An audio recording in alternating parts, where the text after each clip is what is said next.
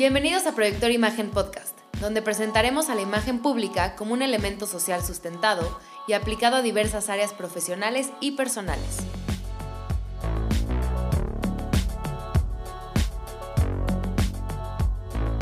Muy buenos días a todos los que nos están escuchando, tarde si nos escuchan en la tarde, noche si nos escuchan en la noche. Bienvenidos a su podcast de siempre, de confianza, de todos estos temas del universo universal, mundo mundial.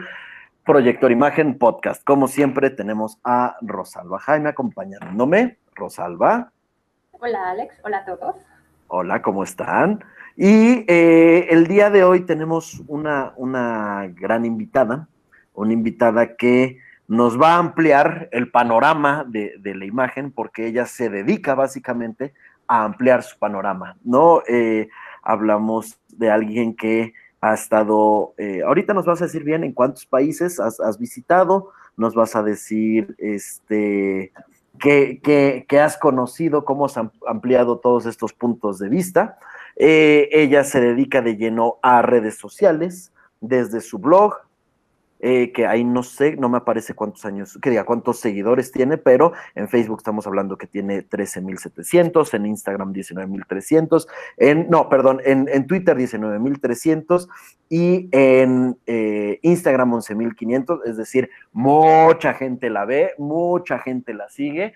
Eh, la consideran, bueno, pues ya a estos niveles si la ponemos eh, posicionar como una líder de opinión porque sabe de lo que está hablando.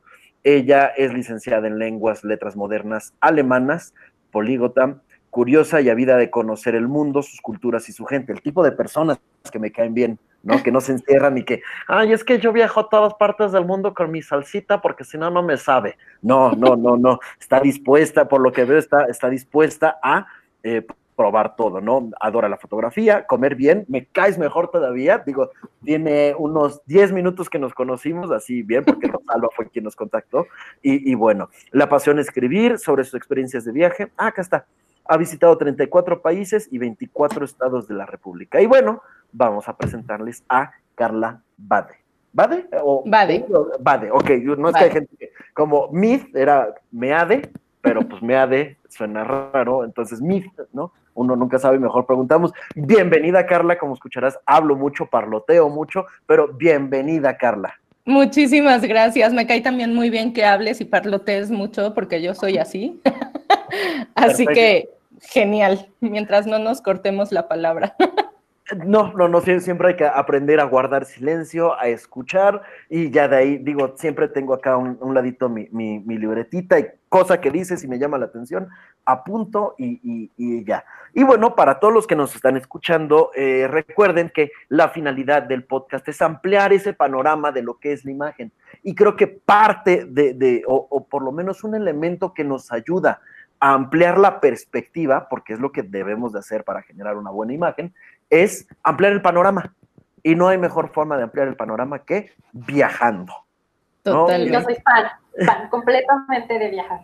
Sí, es, es, es viajar, conocer, probar, abrirse a otras culturas, este, oler, este, sentir, subir, bajar, todo. Entonces, Carla, vamos a empezar con lo primero que es, eh, ¿cómo está tu mente? ¿Cuál es tu perspectiva ahorita de, de, de la imagen para ti? ¿Qué es, ¿Qué es la imagen? Empecemos con, ese punto. ¿Cómo, cómo ve Carla eh, eh, la imagen? ¿Cómo es su día a día con, con, imagen? ¿Cómo es que 34 países y 24 estados han influido en tu imagen? Uy, es una muy, muy, muy buena pregunta. Creo que cada... La imagen es algo que se va dando por sí solo, al menos que seas una persona que realmente esté enfocada a querer demostrar algo. Cuando, por ejemplo, en este caso viajas, vas absorbiendo un poco de cada lugar al que visitas y es como una situación que se da por sí sola, o sea, vas adoptando actitudes a lo mejor o vas adoptando maneras de comer ciertas cosas. Eh, hasta una cosa que a mí me impresiona, por ejemplo, es hasta el cómo nos movemos eh, tiene mucho que ver también con la forma en cómo se mueven las personas en otros países. Muchas veces, por ejemplo, eh, das una imagen solo al, una imagen física, en este caso, por ejemplo, solo cómo te sientas o cómo te paras o la actitud que tienes o que estás dando, ¿no? Mucha gente sí se preocupa por demostrar cómo se van a ver y otros lo vamos absorbiendo y pues, nos va generando a cada uno, nos va moldeando a cada uno, digamos. Pero es, es intrínseco, podría decirlo. Para mí la imagen en general, pues es lo que, lo que somos. Cada persona es una imagen distinta, es eh, parte de tu historia, la imagen que tienes. Y, y pues en mi caso de los viajes, pues es también la persona que yo soy, la imagen que yo tengo, eh, pues es, digamos, toda esa historia personal y de viajes que he tenido en mi vida. Entonces, creo que la imagen depende mucho de, si es creada o si es eh, individual. No sé, no sé cómo explicarlo. Ok. Eh, espérame, acá habías dicho algo que, me llamó la atención, esto de, adaptarse a cómo se mueven otras culturas, otras personas, me lleva eh, a, a, la parte de lo que es la comunicación no verbal. Eh, no sé si Rosalba te comentó que esa es mi área de, de, de, expertise. Y este, sí, por ejemplo, sé de datos curiosos y he vivido los datos curiosos, por ejemplo, los, los ilustradores, es decir, los, los ademanes que hacemos, eh, que pues no se entienden en, otras partes del mundo, ¿no? Y tienes que aprender y averiguar antes, ¿no? Eh, un ejemplo es que, eh, digo, los que nos están escuchando, que son, no, no hemos pasado este formato video, cuando hago esto, que es el movimiento de eso, eso, eso, del chavo del 8, aquí en México todo mundo lo conoce y también lo interpreta como un sí, pero viví un año en Barcelona y me acuerdo que estaba con una, con una compañera italiana y me preguntaba algo y yo no le decía nada más hacía el movimiento del dedito del chavo del 8. Y si me pregunta, Alejandro, ¿qué quiere decir esto? ¿Qué tirar ceniza o qué quiere decir? Y yo, ah, perdón, es que de este lado del mundo no ubican al chavo del 8. Exacto. Y, y, cómo es que eh, todo eso pues también influye y abre panorama a no todo el mundo va a entender lo que soy yo, ¿no? Incluso en la forma en la, que, en la que bailas, ¿no? O sea, pones, por ejemplo, la, la parte culturalmente los latinos, tenemos como más ese movimiento, incluso no solo al bailar, sino incluso al caminar, el movimiento de caderas, como las mujeres, que movemos más las caderas al caminar y yo moviéndome de un lado a otro. Y en otros países, ¿no? Eh, este, sobre todo en la parte europea, tú ves al europeo bailar y es como muy tieso o muy, muy arrítmico, y nosotros estamos como más acostumbrados y más sueltos a ese movimiento corporal que son tiesos, son tiesos los europeos al baile. Sí, y eso lo haces inconscientemente, o sea, no es algo que estés pensando de, no, voy a ir caminando por la calle y voy a mover la cadera así para que se me note que soy latina. O las mujeres afroamericanas, este, me encanta verlas porque caminan, aparte de caminar con mucha sensualidad, caminan con muchísima seguridad. O sea, pueden estar, o sea, tener un cuerpo bastante, bastante atractivo o pueden no tenerlo, pero ellas caminan con tal seguridad en la calle que, que volteas a verlas. Esa actitud de... esa actitud. Sí, sí, sí, la, la, actitud de... Mm, sister, what? Es, es única. No, eh, pero, pero sí, o sea, que la verdad es que aprendes todo, todo este tipo de cosas. Y acaba mi pregunta, Carla, ¿qué es lo que más trabajo te costó entender de la comunicación no verbal con otras culturas? ¿O, qué país fue el que dijiste, híjole, acá mejor sí lo, lo, sigo lo más cercano que se pueda porque cualquier cosa me pueden malinterpretar o, o, si no me doy a entender, o ya me avisaron que no haga esta seña o este gesto que para nosotros es normal y, lo tenemos los mexicanos y acá sí es de autocontrol. Eh, déjame pensar. Mm, comunicación no verbal, pues digamos que yo creo que donde más he tenido que aplicar mi comunicación no verbal ha sido en Japón. Sí. Porque al final muchísima gente no habla inglés.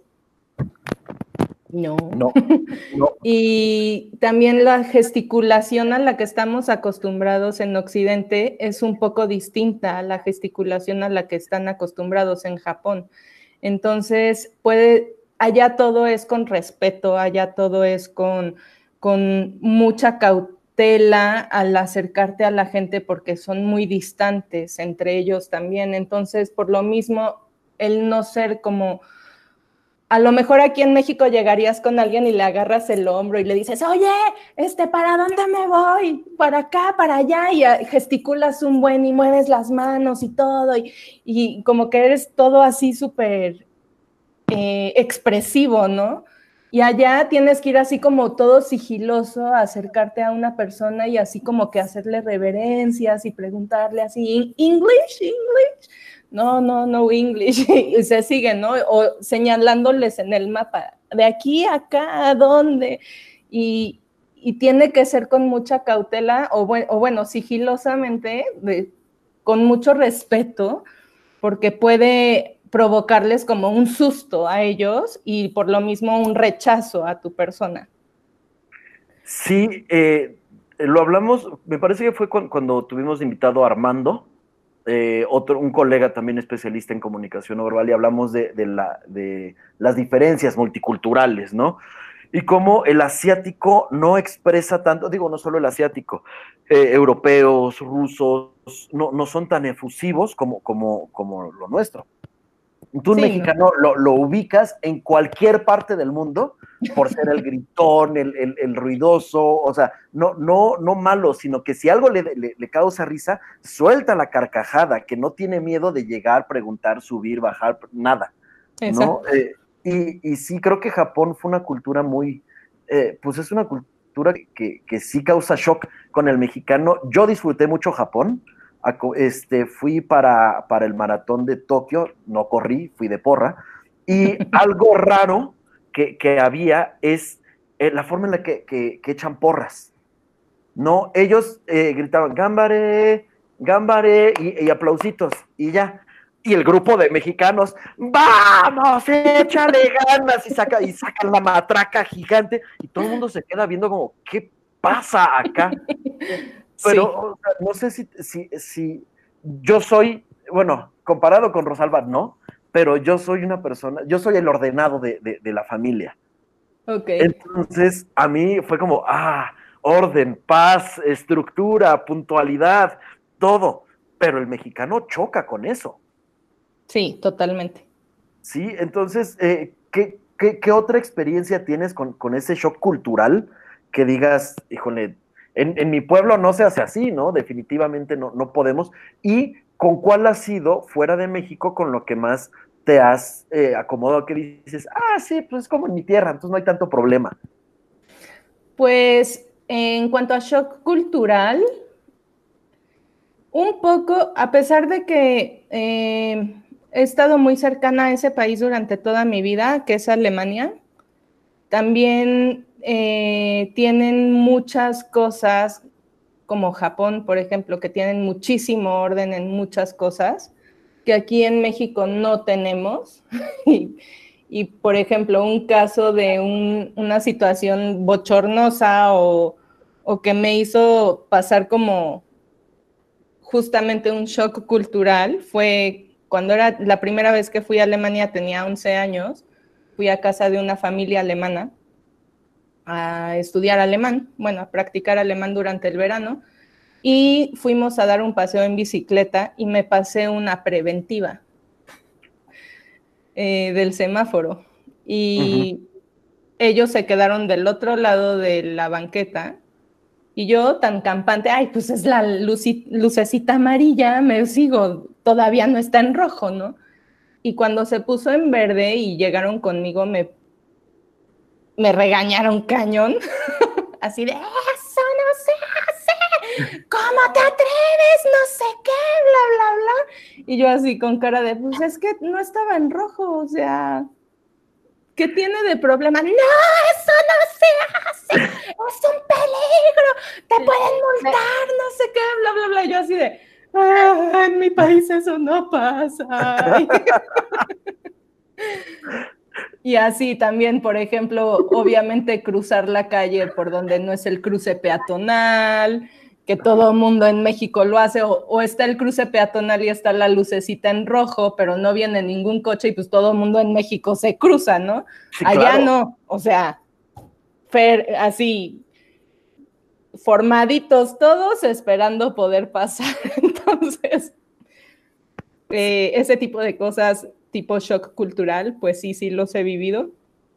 Y bueno, enfrentarte también muchas veces a la tecnología del día a día, que tienen allá a la que no tenemos acá. A veces también es bochornoso y es choqueante porque pues no sabes cómo funciona eso. No sabes cómo, por ejemplo, comprar un boleto en las maquinitas para subirte al tren y estás ahí 15 horas tratando de descifrar los 500 botoncitos que tienen, porque cada botoncito es un tipo de boleto distinto. Y está una fila de 20 personas atrás de ti desesperados que quieren comprar su boletito y no, no hay nadie que te ayude. Entonces, ese tipo de cosas sí es así como, wow, así que los volteas a ver con cara de desesperación y les da lo mismo, porque deberías de saber hacerlo. Sí, creo que hay, es la falta de empatía, ¿no? Que, que, hay en otras partes, que acá es como, a ver, ¿qué pasó? ¿Por qué no puedes?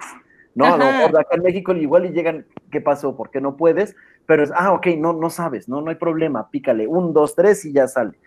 Pero sí, sí creo que, que ellos están tan centrados también en, sus cosas y en sus formas que, que, pues es complejo. Lo hablamos también con, con Mera, que nos decía este, que los clientes que llegan a su hotel son, este, pues quieren que todo sea como en su país.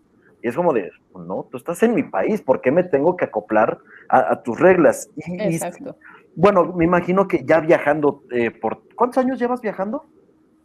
Pues mi primer viaje sola, como quien dice, o sea, sin mis papás fue esa vez que fui a Alemania, okay. que tenía 11 años y cumplí 12 años allá. Ok. Fue la primera vez que me tuve que enfrentar al mundo sin mis papás. Es difícil no, no te treparon en, ese como de la, ¿cómo le llaman? Cuando te mandan con una aeromoza y, tienes que ir, pero eres el primero en subirte, pero el último en bajarte y ellos ven todo tu papeleo y todo eso. Exactamente. Me mandaron con cuidado de aeromoza, bueno, de sobrecargo. Ajá. Y llevas tú como una como una bolsita en el pecho donde traes todas tus boleto de avión, tu pasaporte, todo, que te lo da la misma aerolínea para poder tenerlo cercano y pues que vean también que eres un menor de edad que te están llevando de un lugar a otro. Sí, no creo que confundan con un enano, pero bueno. al final, o sea, nada más realmente te ayudan en cosas muy básicas que son abordar y bajarte del, del avión. Realmente no te ayudan muchísimo más. Yo me acuerdo que pasé migración sola a los 11 años. Sí, es, es un poquito complejo. bastante. ¿Cómo? Que estar en migraciones impone a cualquiera y más a un niño es complicado. Sí, y era la primera vez que iba a Europa, era la primera vez que llegaba a Alemania, pues no sabía nada cómo funcionaban las cosas y me acuerdo que yo ya hablaba alemán, por eso me fui a a practicar ese verano allá, ¿no? Pero me acuerdo que me pidieron mi boleto de regreso y yo así de, pues, ¿para qué quieren mi boleto de regreso si voy llegando? O sea, ¿cómo por qué?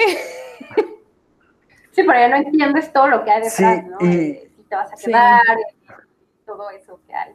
Sí, no entiendes nada. ¿Cuándo es que, que decides o cómo es que decides empezar a viajar y verlo como, pues ya como un trabajo. Porque muchas personas, bueno, no, no entienden el cómo es que se viaja, pero también se trabaja a través de, marcas y todo este rollo, ¿no? Están, creo que a nivel nacional, la persona que está como más ubicada en todo, o que, ubicamos como que, que, viaja por todo el mundo y le pagan, que eran de las personas que empezábamos a escuchar, eran Alan Estrada, ¿no? Y con el canal de Alan por el Mundo, y, veía yo, bueno, leía tu reseña, que estás posicionada dentro de las 10 mexicanos que, que, están en todo este rollo de, de, viajar y como estilo de vida, pero ya, ya pagado. ¿Cómo es que inicias? ¿Cómo es que comienza todo esto? Pues empecé en el 2013. Yo trabajaba anteriormente en, en, un banco, en el banco alemán. Les digo que Alemania ha estado presente en mi vida toda la vida. Y trabajaba ahí, pero era súper infeliz en mi trabajo, estaba súper frustrada, yo soy del DF y tardaba tres horas, eh, ni siquiera en transporte público, en mi coche, que en transporte público es algo que suele ser un común, trasladarse tanto tiempo de un lugar a otro, pero el tráfico era realmente insoportable y tardaba tres horas de, la mañana en llegar a mi trabajo y tres horas para volver a mi casa.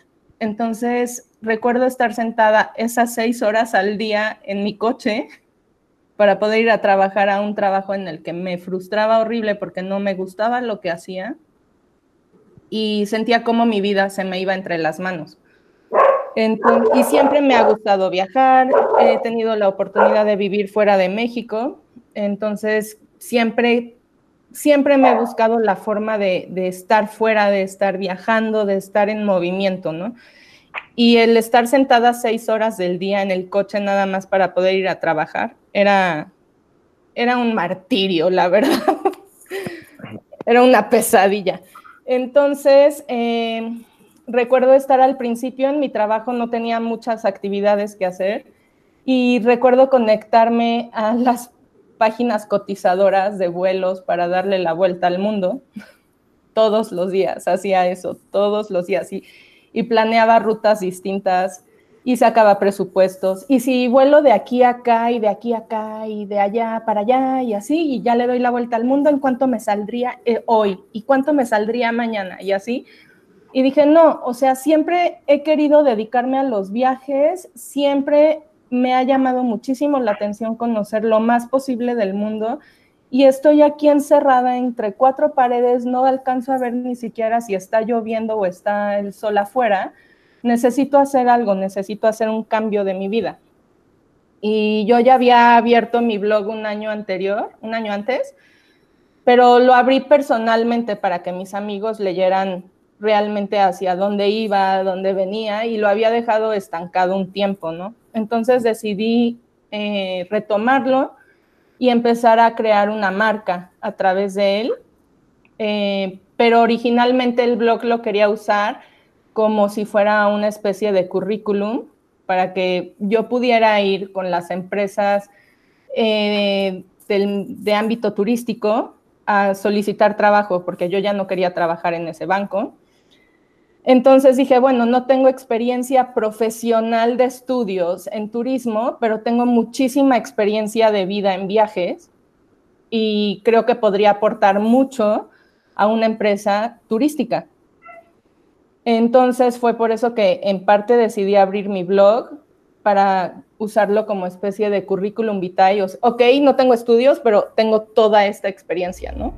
En Proyectores Sensi Percepción contamos con distintos talleres que ayudarán a crear la mejor imagen de tu marca personal o profesional, poniendo todas tus metas a tu alcance. Revisa nuestras redes sociales para conocerlos. 2013, eh, ¿qué tan posicionado estaba el, ser un especialista por medio de un blog? ¿Ya, ya era fuerte todavía? ¿En México todavía no? En México estaba empezando apenas eh, yo realmente no sabía bien lo que era un blog y empecé investigando con amigos así de, ¿alguien sabe lo que es un blog? ¿Alguien sabe cuál es la mejor plataforma para tener un blog? Y poco a poco fue que lo fui armando, pero realmente sin una estrategia de mercadotecnia ni publicidad, eh, sin estrategia de, de negocio tampoco, porque pues, no se sabía, ni siquiera había un, una, o sea, todo se, se, manejaba todavía muy libremente, muy, muy, muy libremente. Y al final, un blogger era una persona que decidía abrir un canal, en, en este caso el mío es escrito, un canal escrito en el cual podías compartir tus experiencias. Eso era el objetivo principal, como cualquier ser humano que de pronto quiere compartir sus experiencias, pero llegarle a más personas y que a lo mejor a alguna de esas personas les sirva tu recomendación o tu opinión o tu eh, experiencia en sí, ¿no? O sea, te daba igual llegarle a, a 10 que llegarle a 1000. Lo haces por amor al arte, porque quieres que, aunque sea una persona, diga, ah, encontré este blog y me ayudó para mi viaje.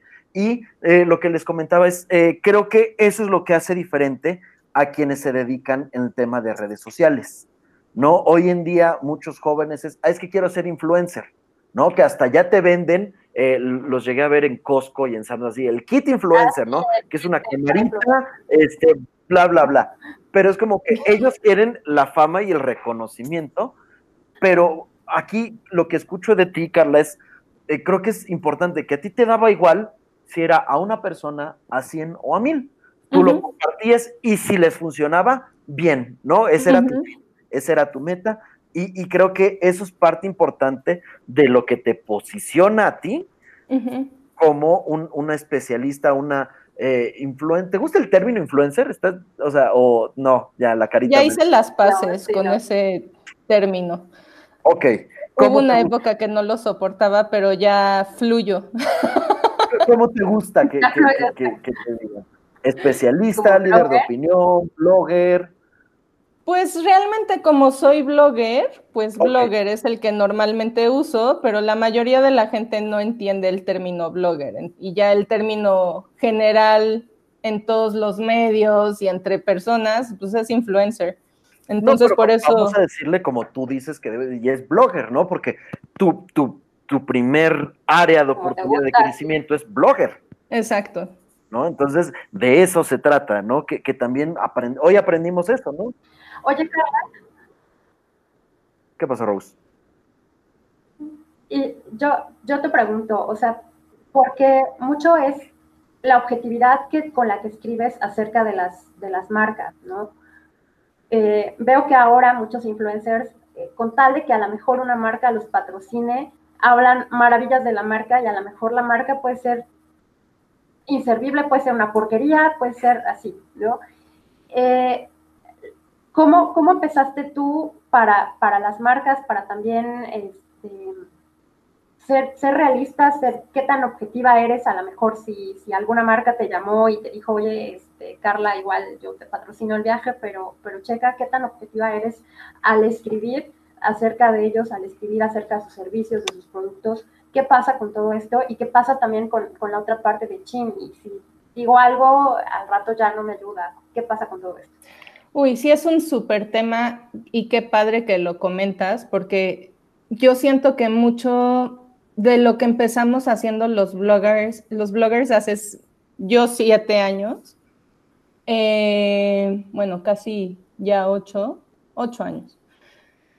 A lo que se hace ahorita es que ahorita es realmente vender por vender y ganar por ganar lana sin importar realmente si es una buena marca o no, si va de acuerdo con tu estilo de, producto que generaste como marca, eh, con tal de tener dinero, porque la verdad es que hay muchos que pagan bien, otros que no pagan nada, te hacen nada más como intercambio de producto. Eh, pero con tal de tener movimiento, con tal de tener likes, con tal de, tener lana y vivir de esto, muchísima gente ha perdido el, norte, muchísima gente ha perdido el objetivo de lo que originalmente estaba tratando de hacer. Ahorita lo que mencionaban es que ya hay muchísima gente que quiere ser influencer y quiere vivir de eso, ¿no? Que nada más les paguen y les den eh, productos gratis, ¿no? Que esa ya es como la idea general de lo que puede ser un influencer en esta época. Dilo, bien, con asco y con desprecio hacia los influencers. Sí. Me choca, porque la verdad es que... he visto a Carla no, jamás he visto a Carla con la cámara acá hablando con brillitos, jamás la he visto así. Amo, amo su blog, eh, la sigo en Instagram, amo las reseñas que hace y todo, porque precisamente es muy auténtica. Y, yo creo que por eso le, causa tanta, tanto repele los influencers que están aquí hablando con la papa en la boca y el celular aquí, ¿sabes? Y, con, y abriendo los paquetes, porque jamás le he visto haciendo eso. Y con esa autenticidad que tiene, se ha superposicionado. Sí, le molesta. Sí, ustedes no pueden ver su cara, pero yo sí sé interpretar todos y cada uno de sus movimientos, así es como de... Ah". soy influencer. Ah". Ay, es que sí, la verdad es muy frustrante porque al final, pues tomé la decisión de dejar mi trabajo para dedicarme a esto, para viajar por el mundo y compartir mis experiencias. Y originalmente, ok, no era mi negocio, no era mi objetivo que fuera un negocio, al contrario, era la forma en la que me quería dar a conocer para poder conseguir un mejor trabajo, ¿no? Que todo dio como un giro y al final dije, bueno, en lugar de que yo esté buscando trabajo, las marcas me están buscando a mí para que trabaje para ellos, que es muy diferente. Entonces fue cuando decidí hacerlo, pues mi trabajo profesional, ¿no? Pero de pronto empezaron a surgir, surgió Instagram, Instagram seguía siendo una red social muy amigable, una red social en donde cada quien compartía realmente su vida y sus experiencias, pero de una forma muy sana, sin estar buscando realmente el, aparentar, el posar, el miren qué cool soy y envidienme todos, ¿no? O sea, yo veo la primera foto que subí en Instagram, ya teniendo mi blog, y soy yo detrás de una copa de vino. o sea, y luego la siguiente foto son unos mariachis en una fiesta. Entonces, todo se fue todo fue evolucionando de una forma distinta y pues al final yo siento que Instagram es una red muy positiva para muchas cosas, pero siento que también perdió como el foco de lo que originalmente era y ahorita es un postureo constante de que muchísima gente, o sea, muchísimos bloggers se han muerto, literal, muerto por tratar de hacer la foto más ex extrema, impresionante, que seguramente les iba a dar millones de likes. Y se han muerto porque se cayeron de la cascada, porque se cayeron de la roca, porque, o sea, hacen cosas ya absurdas con tal de conseguir esa imagen de super cool. ¿No? Sí. Sí. Y, perdieron el foco, ¿no? Sí, y creo que al final acaban haciendo lo mismo todos.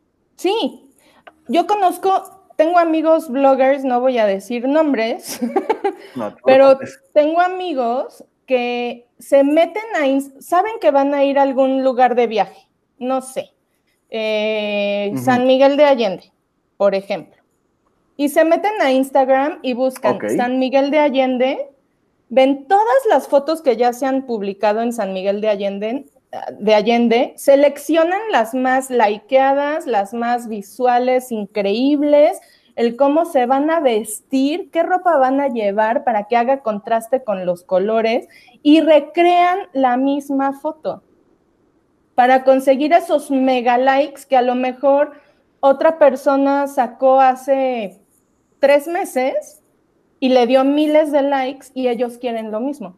Y así han crecido muchísimo en cuanto a seguidores la verdad. Muchísima gente lo hace. Y a mí eso me choca. Y yo soy lo que decía Rosalba, la verdad es que sí trato de ser lo más auténtica posible, lo ah, más yo. Da un poquito de flojera, ¿no? A mí me da muchísima flojera pensar en ir a un destino. como que lo siento muy forzado. Exacto, porque realmente. ¿Cómo? ni siquiera vas a disfrutar el destino, o sea, vas exclusivamente por la foto del destino y punto. Exactamente. Ya fijas que hay diferente, qué otro atajo pudiste tomar, las calles, la gente, ya no lo vas a disfrutar. Exacto, y, y pierden el objetivo de lo que es realmente viajar y disfrutar cada uno de los viajes. Y, por ejemplo, he sabido también por medio de agencias de publicidad que han contratado a, no sé, eh, influencers de moda o de lifestyle para hoteles, en, que son mujeres guapísimas, con cuerpazos, vestidazos, super ropa, para sacarse mil fotos en el hotel y subirlas todas en las redes sociales. Y las chavas llegan, hacen su shooting y el resto del día se la pasan encerradas en su cuarto. ¿Por? Yo así de, o sea, te quedas en la alberca, te metes al mar, vas a correr, no sé, te, te, consigues una actividad en la zona y les dicen, o sea, yo voy a ir, voy a hacer mi shooting y luego tú no me molestes y me voy a quedar yo encerrada en mi cuarto todo el tiempo porque no quiero que me dé el sol, porque no me puedo marcar con las líneas del bikini o porque no, se, no, me puedo descarapelar de la frente porque, pues, o sea, no, no está bien verme así en Instagram. Ah, la madre. Sí, sí, sí es más complejo de lo que parece. Bueno, eso realmente viajar. Sí, no, porque, porque no salen en sus fotos, obviamente, sudadas de, de, llevar una maleta, no salen, o sea, ni siquiera les dio el sol, o sea, ni siquiera no, comen, te apuesto lo hay en el ¿Qué pasa cuando llevas tu maleta que ya casi todas son de rueditas y de repente se, se rompe una ruedita? ¿no? Y vas como, es como de, o la cargo, es más fácil cargarla, o me aguanto el taca, taca, taca, taca, taca, o sea, e, e, eso es la experiencia de, ¿no? Exacto. O, vamos a, comer este, tacos, o sea, vaya, eh, de los mejores tacos que he probado así en Nueva York, que dices, ¿cómo Nueva York? Pues sí, un carrito, un cochino carrito ahí en la calle, y, ah, pues me dijeron, esos, son, esos tacos tan buenos, y los probé, y es como de, güey, sí, o sea, están muy chidos estos tacos. Exacto. es vivir realmente la experiencia. Y, creo que ahí está parte de, tu plus, ¿no? Que es, vas a vivir la experiencia y de paso lo cuentas, pero no es, voy con el fin de contar una experiencia y tengo que crearla, es como que fluya, que salga y, a lo que, pues que, que tenga que pasar lo que tenga que pasar, supongo que ya te has enfermado, supongo que algo te ha caído pesado, este, has perdido vuelos, este, todo, ¿no? Todo. Y, no es como de, hay como de, no, no, a mí todo perfecto y viajo en primera clase con champaña y me atienden y las mejores suites y, todo, ¿no? Es, es, es innatural eso. Y, y sí, Pero eso es lo que vende. Pero es que ¿a quién vende? Porque a la masa. Exacto, pero por ejemplo, acá tengo tu, tu, tu media kit y, por ejemplo, tu demográfico ya lo tienes muy claro, ¿no? Tú sabes a quién le estás vendiendo y qué le estás vendiendo, ¿no? Este, y, y, eso está bien, porque también es, dices, no soy para todos. Exacto. ¿No? Y, y, no tengo que caerle bien a todo el mundo, pero a los que les caigo bien, pues bien, ellos, ellos me escuchan y supongo que te han llegado eh, mails, eh, comentarios, eh, eh, fotos de, gracias a ti descubrí este punto y gracias a ti probé esto y gracias a ti subí y bajé. y cuento algo, porque parece curioso cuando yo conocí a Carla, que creo que empezabas con el, blog, supongo, porque si llevas 7, 8 años, yo te debe haber conocido como 7, 7, 6, años aproximadamente. Y entonces, eh, el, me, decía, ¿no? Que, mucha gente le mandaba fotos, porque también es el nombre que le da a su blog, y le mandaba fotos de, los pies, o sea, de sus pies en distintos lugares. Y algo que se me quedó súper grabado de esa charla que tuvimos, que, este, que fue que sus pies era lo que, la, que lo llevan a todos lados. Y, y me hizo mucho sentido y me hizo mucho conectar con, con esta charla, porque sí, en efecto, tus pies son los que te transportan a, muchos lugares, ¿no? Son los que te mueven y todo. Entonces, tenía mucho esta dinámica, Carla, de pedir, ella subía sus pies en distintos lugares con distintos este, paisajes o lugares en el lugar en el que estuviera y tenía mucho la dinámica de pedir a, los seguidores que le mandaras fotos con tus piecitos en algún lugar, ya fuera playa, al museo y demás.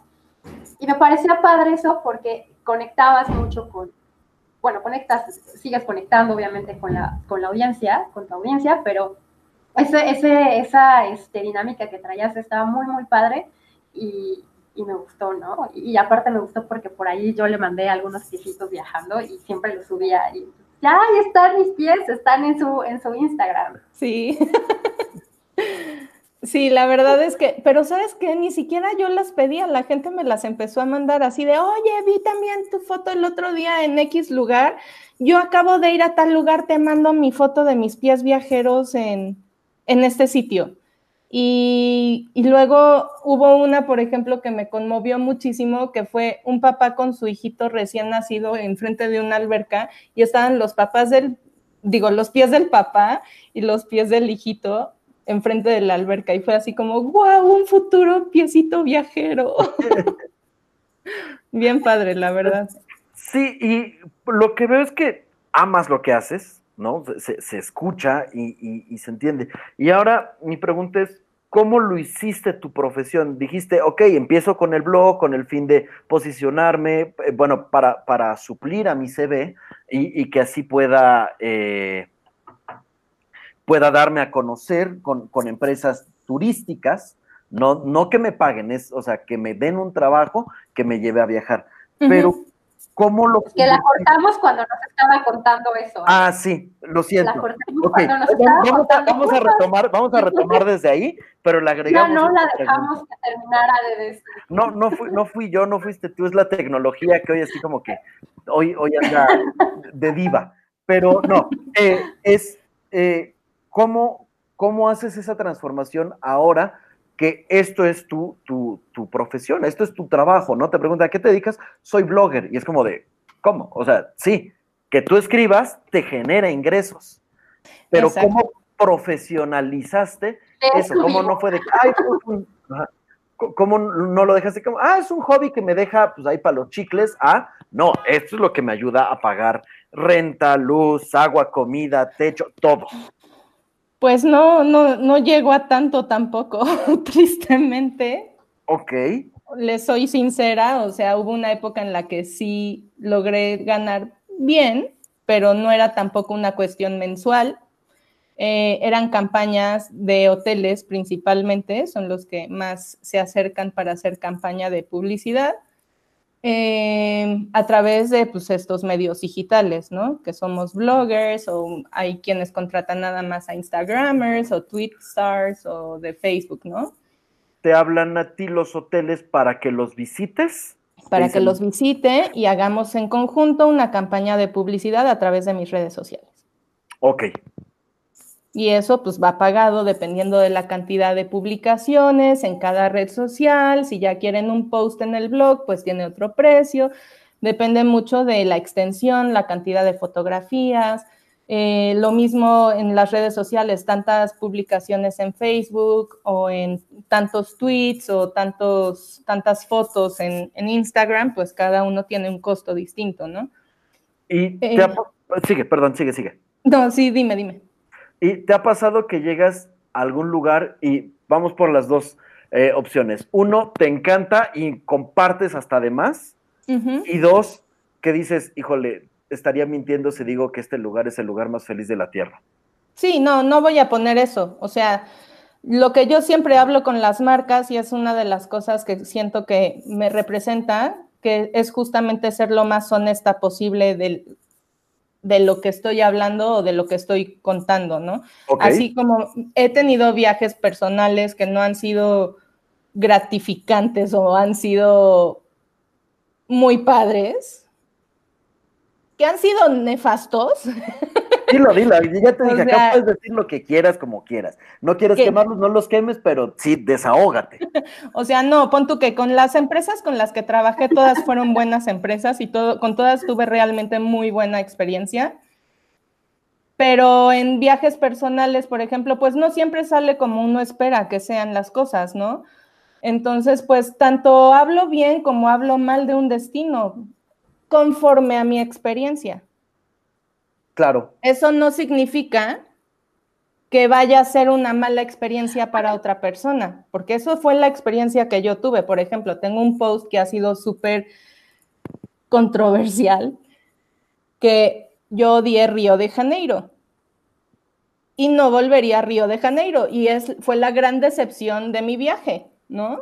Y ¿cómo es posible que digas eso de Río de Janeiro? Bueno, es mi experiencia, yo no te estoy diciendo que a ti te va a ir así. Pero. ¿Da, segundas oportunidades? ¿Cómo? ¿Das segundas oportunidades? Sí, sí doy segundas oportunidades, pero en este caso sí le daría una segunda oportunidad a Río de Janeiro, pero en lo personal yo no pagaría para ir a darle una segunda oportunidad. Ah, ok, entonces estuvo. O sea, si alguien me invita, órale, pero yo no pienso pagar para volver. Ok.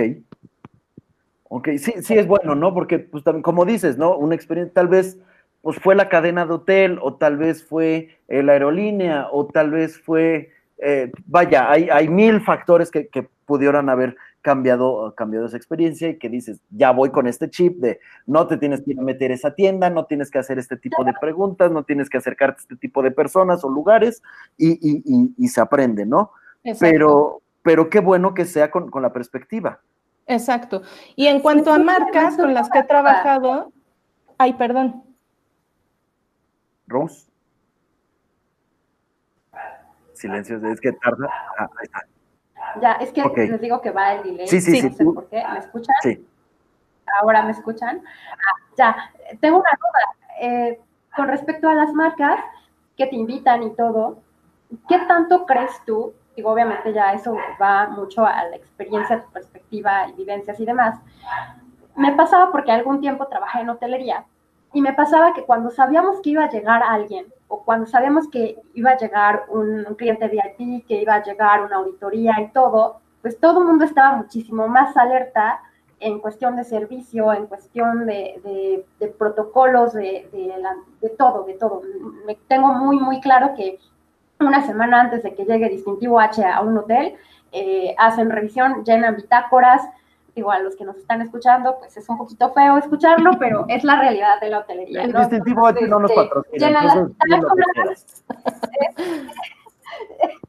¿Qué otra cosa? Eh, por ejemplo, el piso, si le falta algo, al, o sea, lo, pintan y se ponen como muy alerta a todo, lo que comúnmente pues no están al 100% en operación. Entonces, ¿qué tanto tú, tú vas más allá a que ellos estén alerta, a que ellos este, digan, bueno, viene Carla y, trátenla, este, no con pincitas, pero véndale la experiencia, véndale todo VIP y qué tanto puedes observar de cómo te tratan a ti, a cómo tratan a otros, a otros usuarios de ese servicio o de ese producto. Muchas veces sí hacen una diferencia muy grande. Yo trato de vivirlo lo más auténticamente, la verdad. Eh, pero simplemente el hecho de llegar a un hotel en un viaje de prensa, en un, que muchas veces los viajes de prensa son nada más invitaciones, no son, eh, pues, publicidad pagada en general, eh, o cuando es una, una campaña de publicidad, te tratan súper bien, te dejan detallitos en la cama, en la, llegas a tu cuarto y tienes la botella de vino o tienes un recibimiento como wow, y luego llegas a un hotel como cualquier persona y dices, ¿por qué a mí no me pusieron esto? Extraño cuando me ponían esto cuando me iba de visita a X hotel, ¿no?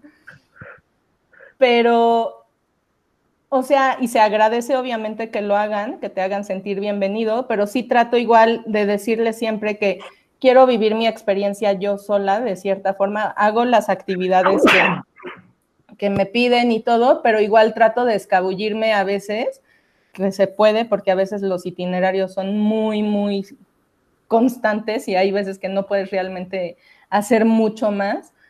Eh, pero, por ejemplo, irme a la alberca yo sola, Obvio no voy con un gafete que diga soy Carla de World Travel Fee, pero trato de irme como cualquier huésped, ¿no? A disfrutar. Oiga, ¿me puede traer una piña colada y ver cómo te la trae, cuánto tiempo tardan y todo eso? Pues siempre es súper padre poder analizarlo.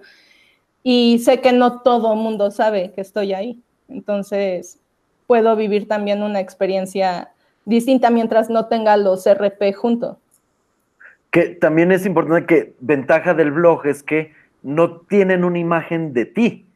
O sea, pueden ubicar tu blog, pueden ubicar, pero a ti como persona no es como, ah, tú eres la de, no, es como eh, escritor secreto, ¿no? Vamos a decirle así. Sí. O sea, sí salgo ya en algunas fotos y todo, pero al final mi, mis representantes de imagen son mis pies viajeros.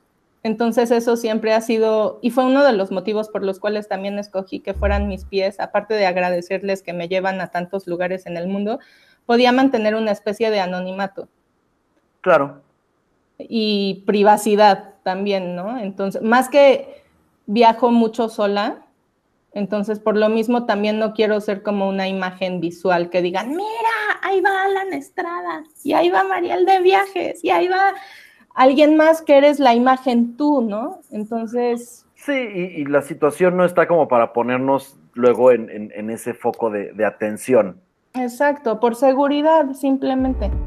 En Proyectores Sensi Percepción contamos con distintos talleres que ayudarán a crear la mejor imagen de tu marca personal o profesional, poniendo todas tus metas a tu alcance.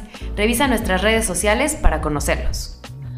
Ya si viajara con mil personas, pues a lo mejor no tendría problema, pero pues voy yo sola y al final pues la, mi seguridad es la que yo me pueda crear. Claro, por supuesto. Oye, y ahorita me surgió una pregunta que siempre he tenido de, de, de, de estos este, personas que ya tienen X número de seguidores, o sea que ya pues, contigo hablamos de arriba de 10 mil en, en tres distintos canales, bueno, si los juntamos son más de 30, creo que pegan a los 40, pero bueno, el punto es, mi pregunta es, eh, ¿notas cuando alguien te empieza a seguir o ya con esas cantidades ya es como de, ah, sabes que hay un número más, pero no, no notas a la persona que sigue? No, sí, sí me fijo en las personas que me siguen, porque por lo mismo mi canal creo que es distinto eh, soy muy personal y por lo mismo siento que una de las redes en las que mejor me va es en Twitter porque puedo tener contacto directo y es como una forma más padre y cercana de poder tratar con, otros viajeros, ¿no? Ok. Entonces, eh, por lo mismo es donde ahí tengo casi 20 mil seguidores junto con, comparando con Instagram que tengo 10 mil y pico. Bueno, 11 mil y pues, pico. Es, que esa era mi duda, es como, ¿notarán, o sea, de esos 11 mil, si alguien los deja de seguir? O si los empieza a seguir alguien, un, simple mortal de, 200 seguidores o 300 seguidores. Pues yo creo que depende de cada persona. O sea, hay gente que le da lo mismo cuántos suben y bajan. O sea, más bien les importa más los que suben, pero no los que bajan. Ok. ¿No? Y, pero no se fijan tanto en las personas, sino que más bien en la cifra. Ok. Sí, y aquí lo que estoy notando con, contigo es que pues eres muy humana. No, no, no, estás en, no estás endiosada por las redes sociales, que, eso es bueno, creo que eso te, hace diferente. Digo, de mucha gente que veo que sube fotos de viajes y todo eso, pero es el lujo, el lujo, el lujo, el lujo. Y ahorita que te estoy escuchando hablar, creo que tú no hablas de un lujo, hablas de una experiencia. Y eso, eso no, no se puede, no, no se puede fabricar. Sí, para mí eso es lo más importante, la experiencia que puedas tener y acercarte al mundo de mil formas, porque puedo hospedarme desde en un campamento, porque me encanta acampar, hasta quedarme en el Four Seasons. Okay. O sea, no tengo ningún límite de viaje, no estoy tampoco enfrascada en decir, ah, yo solo voy de campamento de aventura porque nada más así quiero viajar, o yo nada más viajo en en hoteles de super lujo, porque, pues, es que, o sea, yo me merezco viajar solo en hoteles de lujo. No, para lo que me alcance y para el tipo de viaje que sea. O sea, también me voy a hostales, por ejemplo, mi viaje en Japón me quedé nada más en hostal. ¿Te quedaste y lo disfruté muchísimo. en los hoteles cápsula? No me he quedado todavía en hotel cápsula. Tengo mucha curiosidad por esos y ver Lo puedes hacer en el aeropuerto de la Ciudad de México. Es lo que, sí, ya ahorita me acordé que ya hay en, la de Ciudad de México. Lo voy a intentar. De esos viajes que tengan que ser expresa a México, yo creo que ahí lo voy a probar eso. Pero, Investiga los horarios porque no te aceptan a la mitad de la noche. O sea, si llegas a las 3 de la mañana, te dicen, no, ya no hay. O, o no, sí tenemos cápsulas, pero tenías que haber llegado antes de tal hora. Ah, ok. Eso, ve, o sea, conocer a alguien que sabe de estas cosas y, le hacemos caso porque, pues eso se dedica básicamente, ¿no? A, viajar y a conocer y entender y, todo esto. Y qué bueno que es, que es con los pies en la tierra. Y que, no hemos terminado. no hemos terminado el, delay de Rosalba del, blog de hoy es. Ahí estás, ahí estás, ahí estás. Otra vez, que no la hemos dejado terminar de contar cómo es que llegó a profesionalizar. O sea, no, yo... Ok, perdón. Sí. Ya, pero ven como si es como una charla normal. O sea, por eso es como una charla, porque te empiezas con algo y de repente es como de, te vas a 17 temas diferentes. A mí, a mí, todo un poquito al podcast me pregunta, oye, pero me vas a mandar las preguntas, me vas a decir qué onda, tú me vas diciendo. No, o sea, es una plática normal con Alex, conmigo, el invitado, es, este la Carla, y la plática va fluyendo. Es, es más padre así. Sí, ya surge algo y ya, pero ok, voy a prometo lo siguiente, voy a quedar callado, no voy a preguntar absolutamente nada, pero vamos a, vamos a acabar de saber cómo es que Carla pasa de tener un blog que comparte con sus amigos a ahora un, un, medio, este, ahora eh, un medio de difusión más amplio a más personas con mayor impacto. En 3, 2, 1, me callo, Carla, el micrófono es todo tuyo, calladito. Go. bueno, pues, o sea, todo se fue dando poco a poco, porque como les comentaba, mi idea era poder buscar trabajo a través de mi blog para poder conseguir un trabajo relacionado en turismo, que era lo que yo más quería hacer.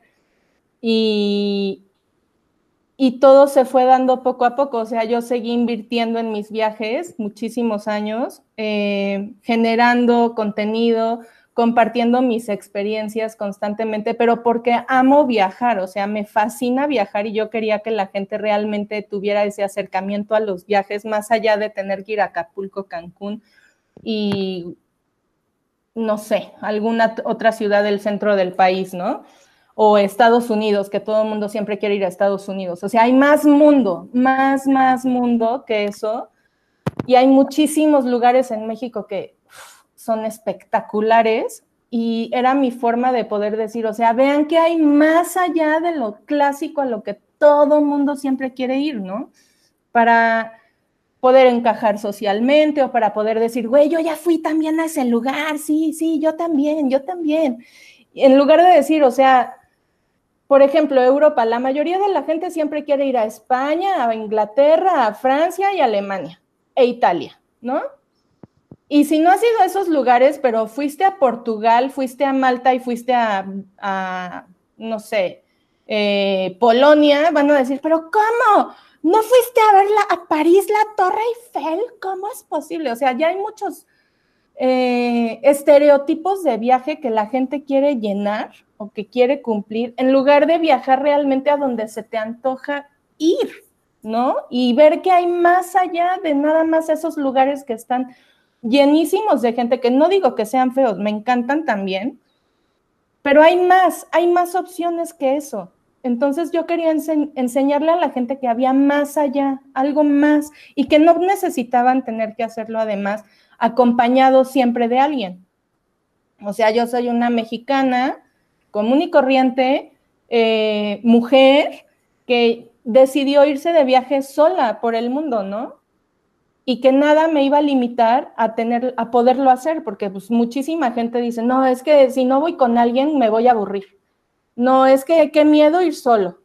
No, es que este qué flojera. Y no se dan cuenta que hay más allá, o sea, que hay una forma de poder viajar que no necesitas a alguien junto a ti, que vas a conocer muchísima gente. Cuando viajas solo, conoces muchísima gente que también está viajando como tú o que a lo mejor van en grupo de amigos y todo, pero llegas a conocer gente de todos lados y te acerca muchísimo más a otras culturas. Y cuando vas normalmente acompañado en un viaje, no sueles interactuar realmente de la misma forma o tan cercano con el destino que estás visitando, porque vas como medio enfrascado con una persona que viene del mismo lugar que tú con una persona con la que tienes siempre de qué platicar, qué comentar, eh, que, hay, que va a haber siempre una persona que te va a sacar una foto. Entonces, no, tienes ni siquiera que preocuparte por pedirle a alguien que te saque una foto. ¿No? Entonces, eh, por eso decidí seguir con mi blog. Vi que estaba teniendo respuesta. La verdad, decidí abrir mi Twitter. Fue la primera, no, la segunda red social después de Facebook. Eh, que abrí, me resistía muchísimo a esa cuenta social, digo a esa red social porque no, no la conocía realmente. y la amo actualmente, pero decidí abrirlo para poder dar a conocer los posts que publicaba yo en mi blog, porque dije, ¿cómo le voy a hacer para que la gente me lea? No van a llegar de pronto a mi blog y ya. O sea, yo quiero que llegue a más gente, que lleguen más oportunidades, que llegue más esta información a más personas, ¿no? Y dato importante también quiero comentar, el nombre de mi blog es en inglés porque originalmente lo escribía en inglés pero me di cuenta que eh, mi, objetivo no era que llegara a todo el mundo, sino que realmente le llegara a los mexicanos principalmente. Entonces decidí cambiarlo a español y decir, a ver México, wake up, hay más cosas, hay más mundo, no son siempre estos mismos lugares a los que todo el mundo siempre tiene que ir. O sea, ¿por qué tener que ir siempre a Acapulco cuando puedes ir a este Mazunte? ¿no? O puedes ir a eh, Barra de Navidad. O sea, hay muchísimos destinos que son increíbles en nuestro país, pero ya están tan conocidos por la sociedad en general, que es a donde la gente nada más piensa que se puede ir sin informarse que hay más lugares. Entonces, cuando decidí escribirlo en español fue cuando dije, no, vamos a empezar a escribir esto bien, vamos a escribirlo profesionalmente, vamos a crear contenido real y vamos a tratar de llegar a, más personas dentro de México, que era mi objetivo. Y vamos a ver qué se puede lograr a través de esto. Pero realmente como en esa época no era un negocio tener un blog, pues no empecé con ninguna estrategia de marketing lo empecé a hacer todo por mi cuenta, todo por intuición y poco a poco se fueron dando las cosas, me empezaron a contactar marcas y fue cuando dije, ok, esto está dando resultado, entonces vamos a, crearlo como, como marca, como empresa y como negocio y como profesión. Y entonces ya me dediqué a eso durante siete años seguidos, solamente a eso. Ok. Hasta que llegó el cochino COVID. No, de hecho lo dejé desde hace un año a dedicarme solamente a eso porque económicamente realmente no era algo constante. Eh, ok. Y pues esa constancia no me daba tampoco pues ciertas, esa falta de constancia no me daba tampoco esa libertad económica. Más aparte, gran parte de ese dinero que yo, que yo ganaba lo volví a invertir en más viajes. Y fue cuando dije, o sea, yo lo. si no lo hago ahorita, no tenía pareja, no tenía nada, o sea, estaba yo sola y seguía viviendo con mis papás. De hecho, sigo viviendo con mis papás. Este, dije, si no lo hago ahorita, ¿cuándo lo voy a hacer? Es ahorita el momento de hacerlo y vamos a ver hasta dónde llego. Bien, y hasta que llegó un punto en el que dije, ok, ya tengo cierta edad, ya necesito empezar a ver qué onda con mi vida y mi futuro. Y pues desde hace más de un año, más o menos, eh, dejé de viajar tan constante como lo hacía antes y eh, buscar otros caminos que me, que me dieran más frutos económicos que esto. Porque volvemos al tema de los influencers llegó esa competencia, como quien dice, ¿no? Entre comillas, competencia, porque al final ellos hablan de lo que sea con tal de obtener dinero. Y no te van a decir que es un producto basura. Te van a decir que es un gran producto porque ellos lo están usando y les dieron miles y miles de pesos o de dólares para que hablaran en sus redes sobre eso, ¿no? Pero yo sí he sido muy selectiva con las marcas, con los productos, con, todo, porque para mí la realidad es lo más importante y, la, y hablar con la verdad y ser honesto. Entonces, este, pues eso sí me limitó económicamente en muchas campañas, porque pues, me pedían hablar, por ejemplo, de un, me querían pagar por hablar de un futuro resort que ni siquiera habían empezado a construir en la isla de Holbox en que iban a, y me puse a investigar y resulta que ese, ese lugar lo iban a construir en una reserva natural protegida. Bye. Y dije, ¿qué? O sea, no voy a hablar de esto por mucho dinero que me den. O sea, no me voy a quemar y no me voy a vender de esa forma. O sea, sí, necesito el dinero, por supuesto que sí, pero ¿qué vale más? ¿Mi reputación y mi honestidad o llenarme los bolsillos a costa de hablar basura? ¿Y se hizo ese resort o, no? ¿Cómo? ¿Se hizo ese resort? No, lo bloquearon. Hubo manifestaciones en Holbox y fue un tema súper fuerte y al final no se hizo por lo mismo, pero Uf, o sea, fue cuando dije, qué bueno que me puse a investigar más porque no iba a hablar de una cosa, uno, que yo no lo he probado. Dos, eh, al yo no haber probado un producto, no te puedo dar realmente una retroalimentación sobre él. No te puedo recomendar algo que no he probado. ¿Cómo vas a recomendar algo éticamente hablando si ni siquiera lo has tenido entre tus manos? Ya si es un producto físico, ¿no? Pero vivir una experiencia de en X lugar del mundo, nada más porque, oye, este, pues es que me pagaron tanto por hablar de eso, pues sabes que no, o sea, no, perdón, pero no voy a hablar de eso cuando no lo he vivido yo. Y, justo el, el, podcast que grabamos antes, que fue con una periodista, hablaba también, ¿no? De, lo difícil que es competir con redes sociales y con gente que está dispuesta a, darle información inmediata, ¿no? Que, ahora, eh, lo bueno de, escucharte es que también ampliamos el, panorama a, es alguien que la ha estado chingando desde hace tiempo, que lo hace de manera natural y es como de, no, no, no lo hago por la gloria, lo hago por la experiencia, eso le da como que todavía este valor y, y que, que que es fiel a, su esencia y que es fiel a su marca, ¿no? Porque tú hiciste una marca, tú llevas eh, casi ocho años construyendo una marca y dijiste, no, no la voy a tirar por, por un par de, pesos extra en, el bolsillo. Caen bien, como dices, sí, pero pues al rato ya me quemé y no me van a querer hablar para otro producto, otro servicio, porque es como, ah, pues estaba probando. Y lo más importante es, no das tu opinión sin probarlo. Es más, no dijiste estoy en contra, pero tampoco dijiste estoy a favor. Exacto. Y, creo que eso es parte de lo que hace. Y esto a Otra vez, mi Gracias. Yo creo que a todas, a todas las marcas o a todas las empresas les pasa esa parte, ¿no? Eh, Alex no me dejará mentir, en el que llegan y te hacen propuestas eh, en las que te van a pagar, pues no sino los millones, pero pues te van a dar para algo para subsistir. Y hacer cosas eh, este, que te las pintan eh, buenas, pero ya en el, en el transcurso es como, ok, eso no suena bien o no me hace sentir bien como, como empresa, como marca, como todo.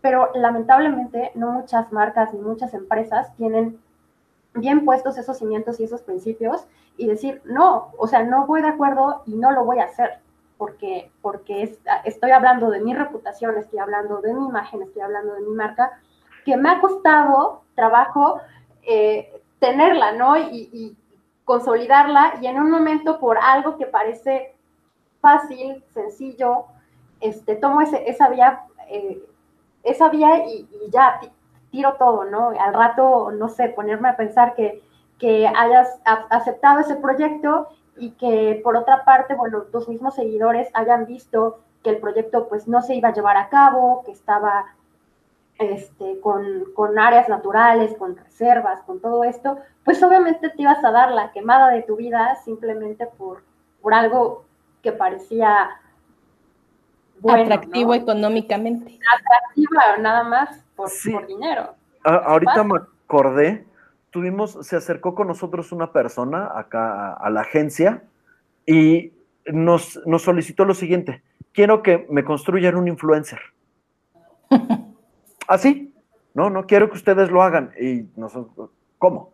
Sí, sí, sí, este, yo les pongo un chavo, una chava, este, tiene que ser guapo, alto, güey, ok.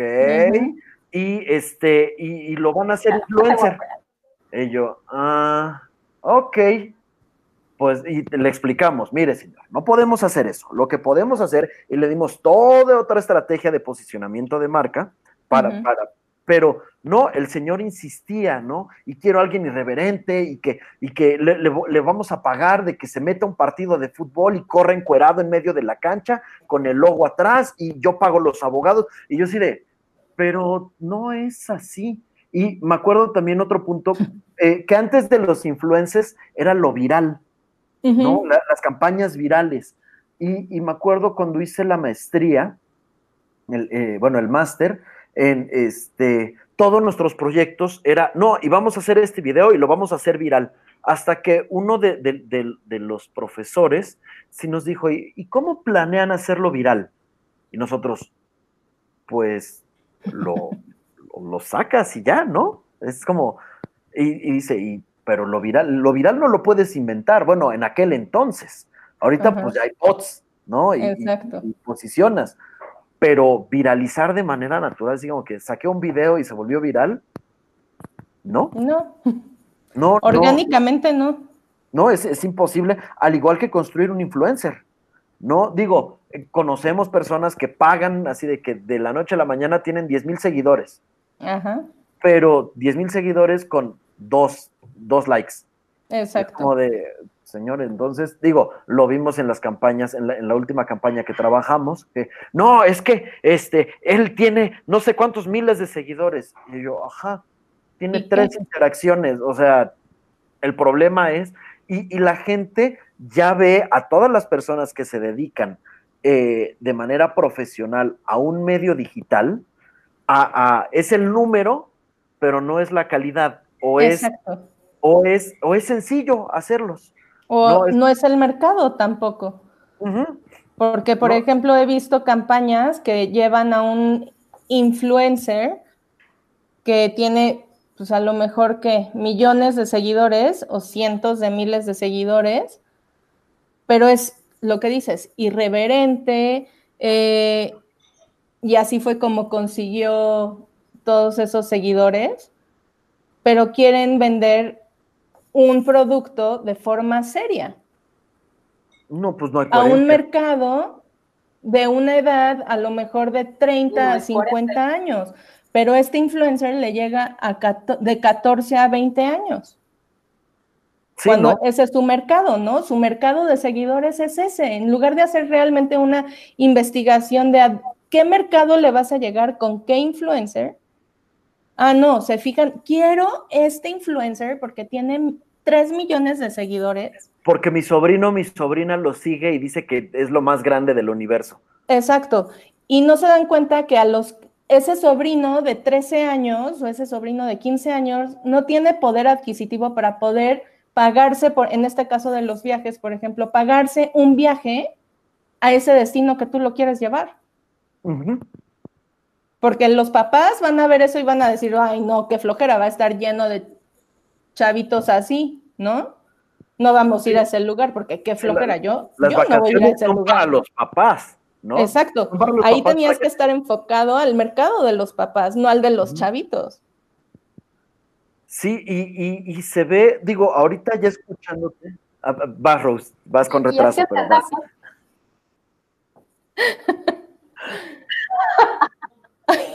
ok. Que entendamos que también Carla habla de una inversión. O sea, no es que me sigue dando mucha risa. Carla habla de una inversión, no habla de, ah, bueno, entonces ya las marcas me pagaron mis primeros viajes de super lujo y demás, sino que obviamente construir toda, toda su imagen, toda su reputación y llegar a ese número de seguidores, pues le llevó a invertir en sus propias experiencias, en sus propios viajes y en romper esos paradigmas que me encantó que, que hablaba de, de, ir más allá de los clichés. Yo recuerdo muy bien cuando de las primeras de los primeros viajes que hacía este, en familia, que nos llevaron por las, las, playas más cercanas, ¿no? Vas a Veracruz, luego vas a Acapulco, luego nos llevaron a Cancún, y después mi papá nos llevó a Oaxaca, a Huatulco y a las siguientes vacaciones nos preguntó, ¿a dónde quieren volver? Y yo decía, es que yo quiero volver a, Oaxaca, quiero conocer las demás playas que había, etcétera. Y me decía, ¿por qué si está Cancún? ¿no? Y todo el mundo quería ir a Cancún. Y yo le decía, no, es que a mí me gustaron estos lugares que tienen como que son más pequeños, que, conservan más su esencia, que conservan más los lugares, eh, todo, ¿no? Y, hablar de, romper esos paradigmas de, ir e invertir en un viaje, porque ya me fui de mochilera el año pasado y, sé lo que es invertirle en, todo y que, aunque tú hagas tu, planeación y, veas conexiones y todo, pues nada de eso y es la, lo padre, la experiencia de un viaje que que vas viviendo todo al, como, como, es, ¿no? O sea, no, no sale exactamente como lo planeas.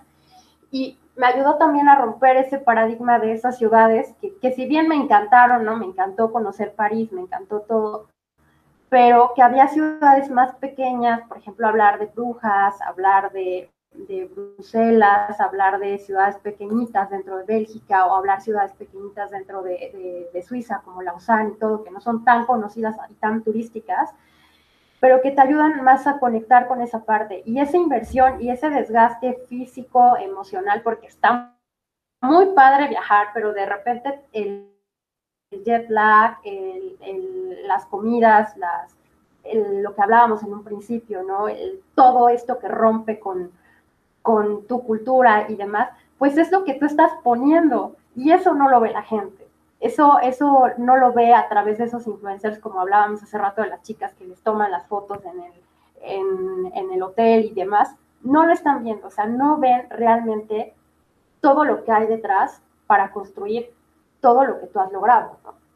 Exactamente. Y eso es lo que, vuelvo a repetir, que siempre me ha encantado de, de seguirte y demás, que es ver lo que es la realidad, o sea, ver la esencia y ver a una persona humana, no ver a alguien solamente fabricado y el de, ah, y ahora eh, te vas a caer, o sea, simula que te caes y jajaja, y, ni siquiera la mejor es gente que les guste viajar o que les guste comer eh, comidas exóticas o, o cosas así, que ni siquiera ves que sea auténtica la experiencia y la pueda disfrutar realmente. Exactamente, y creo que eso es o sea, si te vendes como blogger de viajes, pues tienes que demostrar que realmente estás viajando, ¿no? O sea, compartir la experiencia real, no una imagen creada y prefabricada. Sí, eh, eh, es, eso, ¿no? Y, punto importante que te hace diferente es eh, el hecho que eres blogger, que escribes que tienes una redacción, que tienes ortografía, que sabes de sintaxis.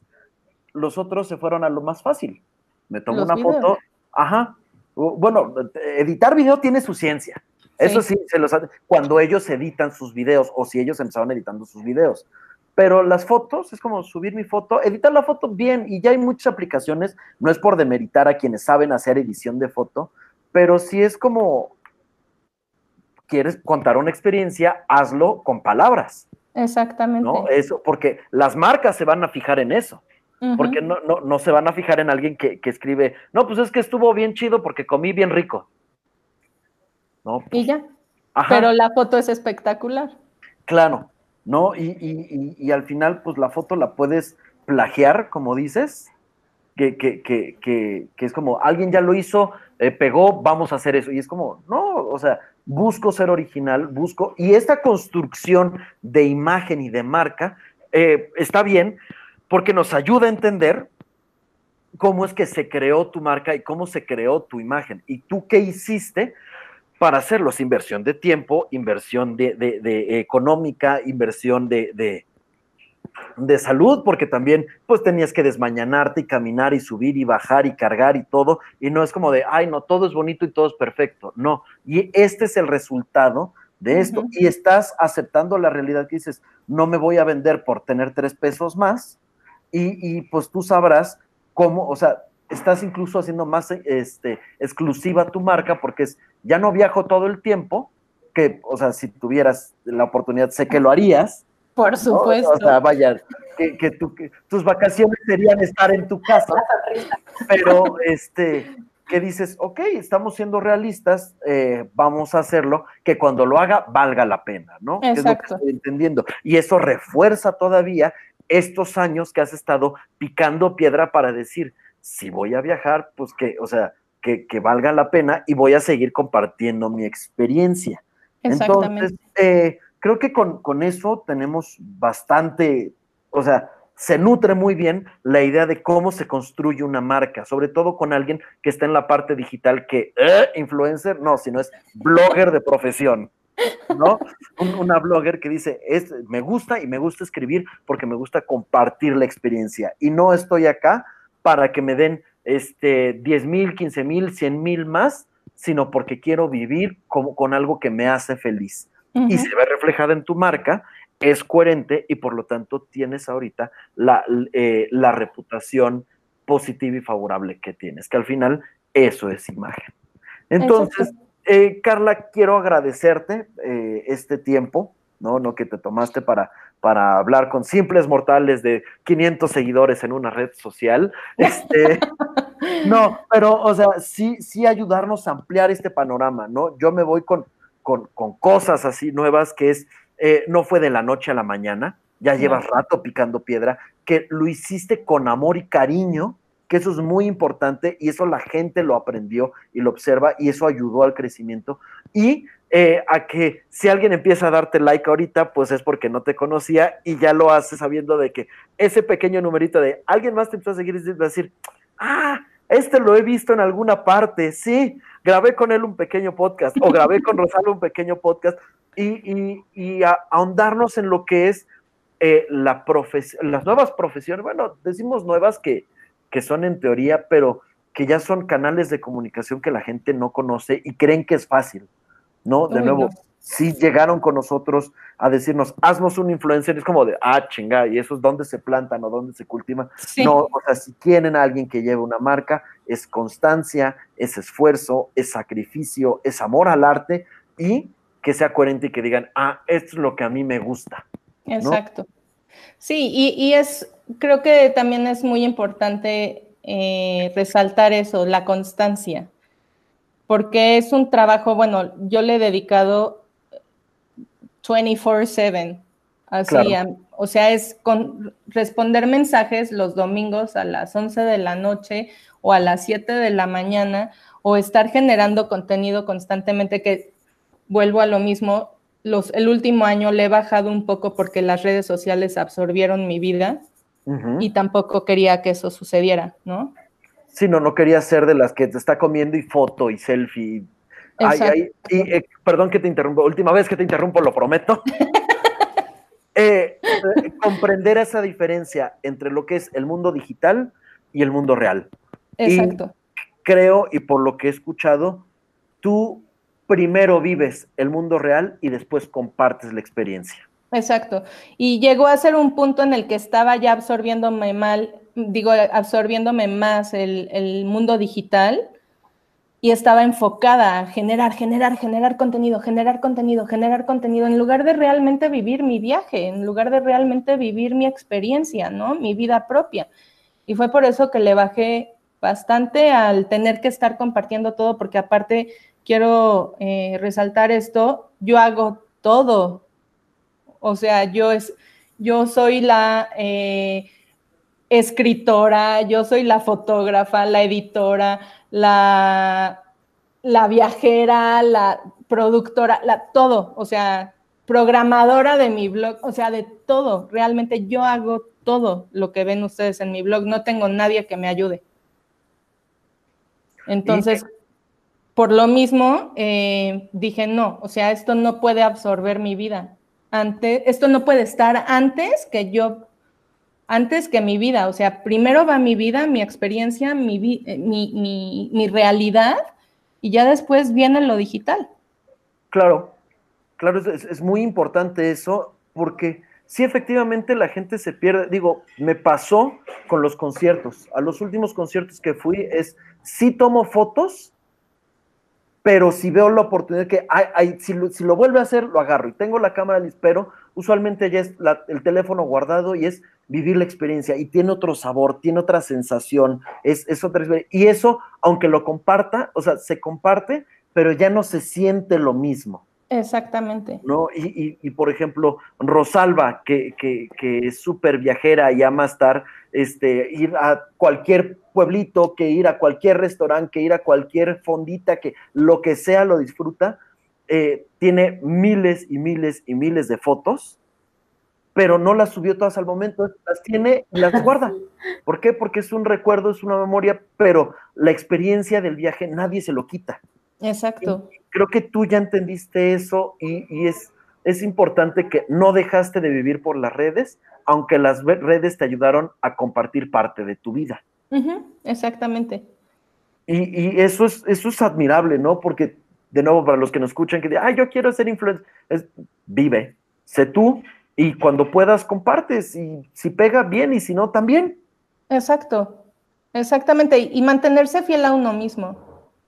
Ok. Eso es bien difícil, porque cuando empiezan las redes a absorberte, porque neta, empiezas a absorberte en ellas y empiezas a decir, no manches, y ya conseguí tantos likes, y ya conseguí tantos otros likes, y mira, en este tuve más likes que en la otra foto. No, ¿qué está pasando? O sea, ¿cómo es posible?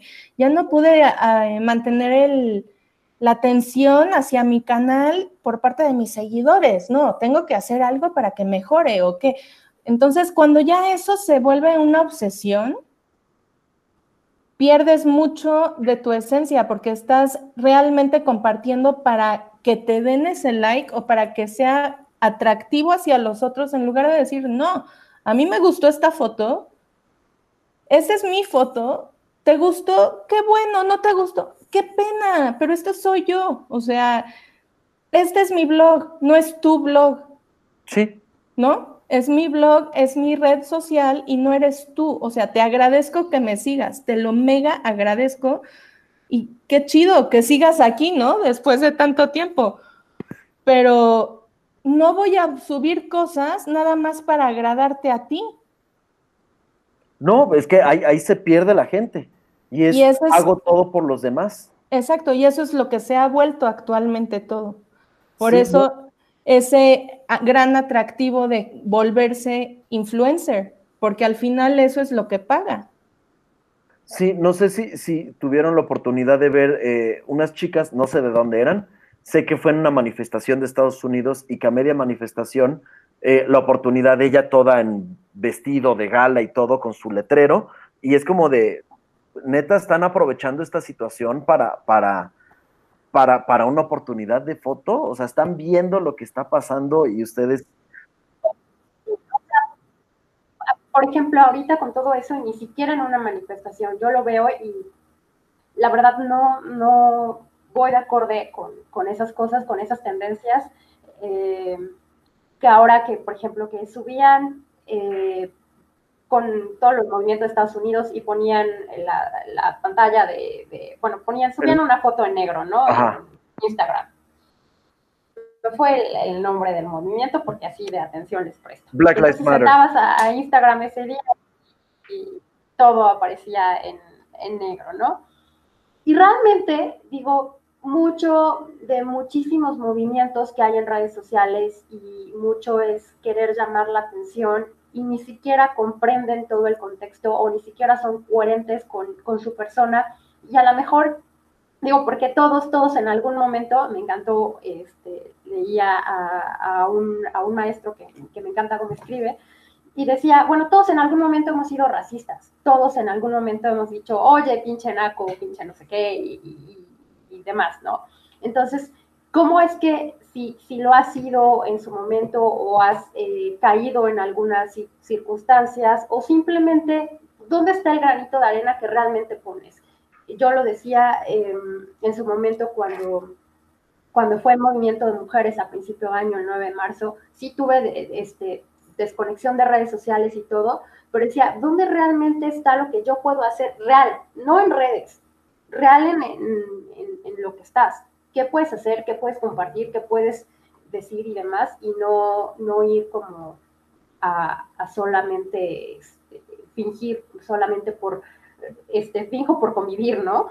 Claro, por ser uno, por ser parte de. No todo el mundo va a ser parte de, no todo el mundo tiene que ser parte de.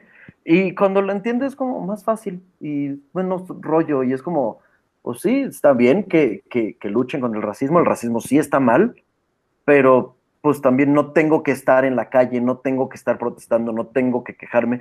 Eh, las redes sociales no tienen que ser forzosamente para eh, ahondar en este tema. Entonces, eh, pues creo que ahora sí te estás llevando el récord del podcast más largo, me parece. Qué honor. bien, o sea, es que eso es bueno porque la charla estuvo súper amena. Este, aunque Rosalba nos llegaba unos minutos tarde, igual y ahorita vamos a escuchar su Hola, ¿cómo están? Bienvenidos al podcast, pero este eh, no, realmente quiero agradecerte eh, el, tiempo que te tomaste para, para, este, para compartirnos tu experiencia, tu vivencia, ampliarnos este panorama este, realmente somos muy agradecidos con la gente que, que sí se toma la, molestia y el tiempo de, pues, de compartirnos, ¿no? Porque la única forma de aprender es escuchando otras perspectivas, otros puntos de vista y, creo que el tuyo ha sido bastante nutritivo para, para, nosotros, por lo menos para mí es como de, ok, ya tengo otro panorama de, las personas que, trabajan con redes sociales y viven de estas y, es bastante agradable, es un muy buen sabor de boca.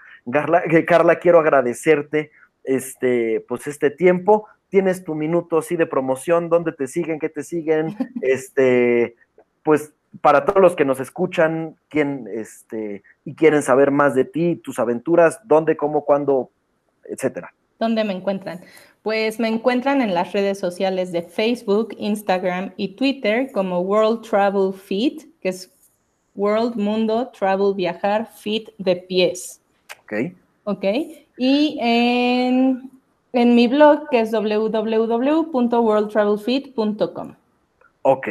Perfecto. Entonces, para todos los que nos escuchan que quieren aprender a viajar bien y así divertido y de manera honesta, eh, Carla Baden con World Travel Fit. Eh, síganlas, yo voy a empezar a seguirla porque me, me, gustó mucho y es como, bien, es el tipo de redes que me interesa. Y este, pues agradecerles a todos por estar escuchándonos. Eh, y Rosalba, ¿algo más? Esperemos el delay. Pues muchísimas gracias, Carla. Gracias porque este, siempre, siempre termino aprendiendo muchísimo de ti y hace, te haces una persona demasiado cercana. Entonces, solamente agradecerte nuevamente. Ay, mil gracias a los dos por invitarme. Realmente fue una plática súper a gusto, súper entretenida y la disfruté muchísimo. Qué bueno, de eso se trata, de eso se trata. Muy bien, pues queremos agradecerles a todos por escucharnos, sigan pendientes, eh, ya saben que el podcast sale cuando, cuando tenga tiempo de editar y me ponga a editar y suba los podcasts, pero intentamos que sea todos los sábados, así que por favor sigan escuchándonos, sigan dando este, likes, compartir todo lo acerca de nosotros. Recuerden nuestras redes sociales, arroba proyector-imagen en Instagram y es eh, eh, Facebook Proyector Esencia y Percepción, nos encuentran o proyector eh, guion proyector imagen y la de Rosalba es rosal-jaime, arroba en Instagram, y a mí me encuentran como Alex Romero Imagen. Y agradecerles a todos y nos estamos escuchando a la que sigue. Hasta luego. Conoce nuestros servicios de consultoría en imagen pública, personal o empresarial en nuestras redes sociales o en nuestra página web www.proyectorimagen.com.